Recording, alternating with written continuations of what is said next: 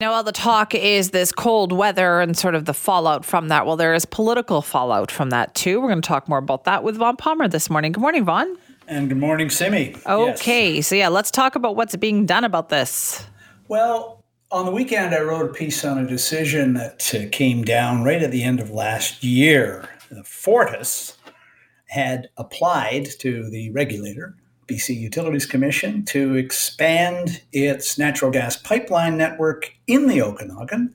And they did it because they said the network was reaching capacity. By the time they got the new line built, um, they would be on the verge of having to cut some new customers off or cap deliveries. So they went to the commission. And I'm still having trouble digesting this decision from the BC Utilities Commission because what they did was they said, We agree there's a capacity issue here. Okay, uh, we agree that your forecasting, uh, you know, is a reliable system of forecasting, and maybe some people might dispute it, but no, no, we think um, there is a capacity issue, and it needs to be addressed. They then turned down the application to build a new pipeline. Uh, okay, that doesn't make any sense. I agree. So the rationale for this decision, and I I find this far fetched, but the Utilities Commission made the decision. They said, We think in the long run that the BC government's very ambitious climate action plan will reduce natural gas or flatten natural gas consumption in the Okanagan. Therefore, we don't think it's necessary to spend $327 million building uh, 30 kilometers of new pipeline, we think you can probably come up with some kind of a short term solution. And they told the company to go back and figure it out. Fortis has reacted. Their initial reaction was just one of disappointment. I think I might add to that disbelief. I got a note from somebody in West Kelowna on the weekend, and they've written a letter to the Utilities Commission, and they've said, it's 35 degrees below zero here today.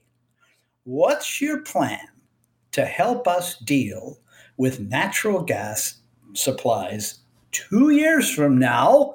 Because that's when the system is going to run under natural gas. And I think that's a fair question. I think I got a lot of reaction, Simi. I think a lot of people in the Okanagan are still scratching their heads over this one that the commission has so much faith in the NDP government's climate action plan that it actually believes there will be reduced demand for natural gas in the Okanagan starting in two years. Okay, but g- given what we saw this weekend, like look yeah. at what's happening next door in Alberta, I, that doesn't seem likely to be the case. I agree. I mean, you've had on your news this morning.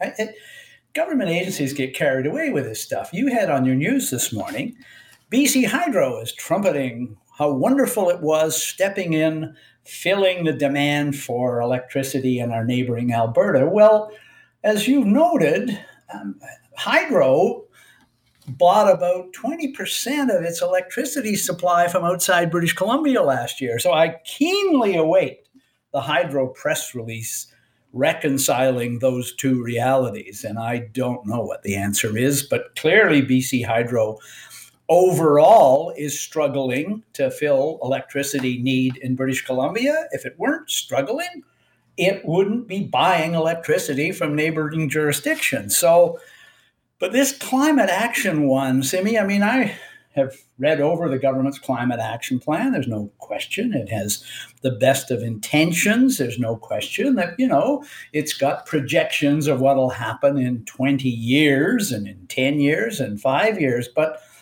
I don't know as though the government would even claim that it can address a shortfall in natural gas demand in the Okanagan within two years. I don't know if though the government would even make that claim, although to date, Simi, there's been very little response from the political arena to this announcement. I think partly because it came down on December the 22nd. Right. And partly because the company itself is, I think, sitting there going, what the hell does this mean? They think we're right, that there's a capacity problem. They don't like our solution because they think in the long run, people will stop buying natural gas in the Okanagan because they're all going to climb on the bandwagon uh, of climate action. It doesn't make any doesn't make any sense. We're talking to the Energy Minister Josie Osborne actually this morning, Vaughn. So we can ask about this. Great. But okay, Vaughn, you wrote this piece, and then what kind of reaction did you get? Well, I wrote a piece about how the BC Utilities Commission had turned down an application to expand the natural gas network in the Okanagan Fortis private company, uh, they were going to spend $327 million of their money on this. They thought they could recover it from demand from ratepayers, but they're risking their money, not public money. Utilities Commission says, well, you know, um, we don't think you're going to need to do that because we think demand for natural gas in the Okanagan will flatten over time, and we think that's because the government's climate action plan is going to work. Uh, the first reaction I got was very, very powerful, and it was from a uh, retired gentleman living in West Kelowna. And he said it's 35 degrees below here today. And he sent me a copy of his letter to the Utilities Commission. The letter said, folks, um, you, uh, I'd like to know what your backup plan for this is because it's 35 below here today. And two years from now, when the network is at capacity to deliver natural gas in our region, um, it could be 35 below again. He's waiting an answer. Another reaction I got, quite interesting. Simi, you may remember last fall that the BC Business Council put out an analysis of the impact of the BC government's climate action plan.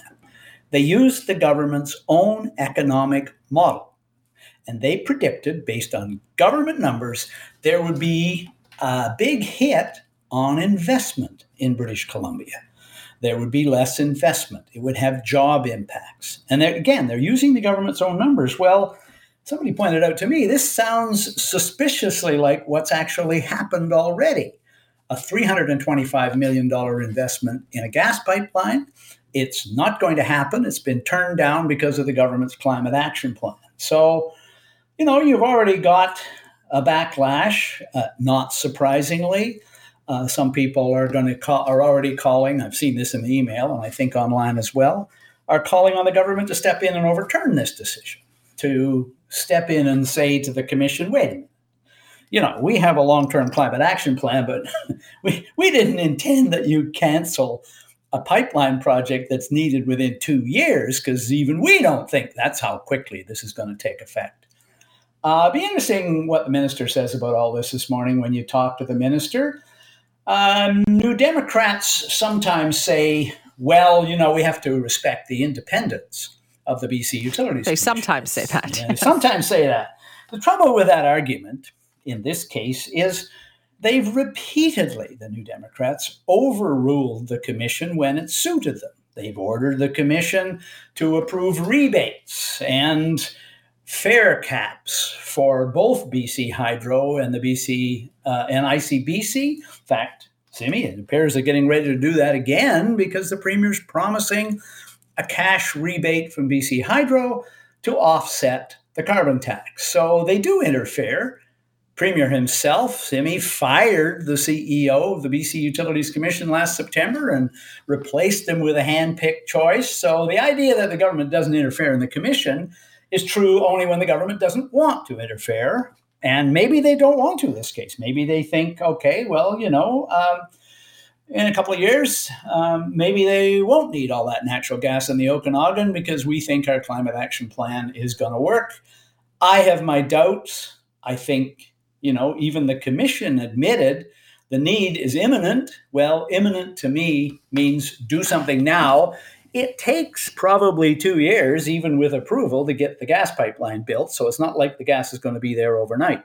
Right. You're saying the need is imminent in the Okanagan, which everybody in the Okanagan, I'm sure, can agree on that. Especially, especially right? today. yeah, especially on a day like that we've had the last couple of days. Yeah. The climate action plan is like 10, 20, 30 years sure. into the future. Yeah. That doesn't make any and, sense. And uh, I agree. And the other thing is when when critics of the government on the environmental side argue, you know, you shouldn't be approving an LNG terminal in Kitimat, and you shouldn't be allowing the construction of a natural gas pipeline through the north, the New Democrats come back and say, come on, you've got to understand that In the short to medium term, natural gas is a transition fuel. It is preferable in terms of emissions to coal and diesel. And that's why we're still going down the road. The world will continue to consume natural gas for some time to come because it takes time to transition to a completely fossil free economy. That logic, again, doesn't seem to apply to the situation in the Okanagan. This is a 30 kilometer long extension of an existing pipeline to serve some communities in the central Okanagan. Here's an interesting political thing. Fortis listed the, the communities in the interior that are most likely to face a shortfall if this pipeline isn't expanded. Four of them are in a riding held by the New Democrats, Vernon Monashee.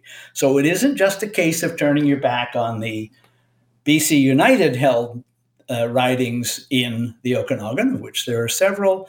This specifically threatens gas supplies in a riding held by the New Democrats.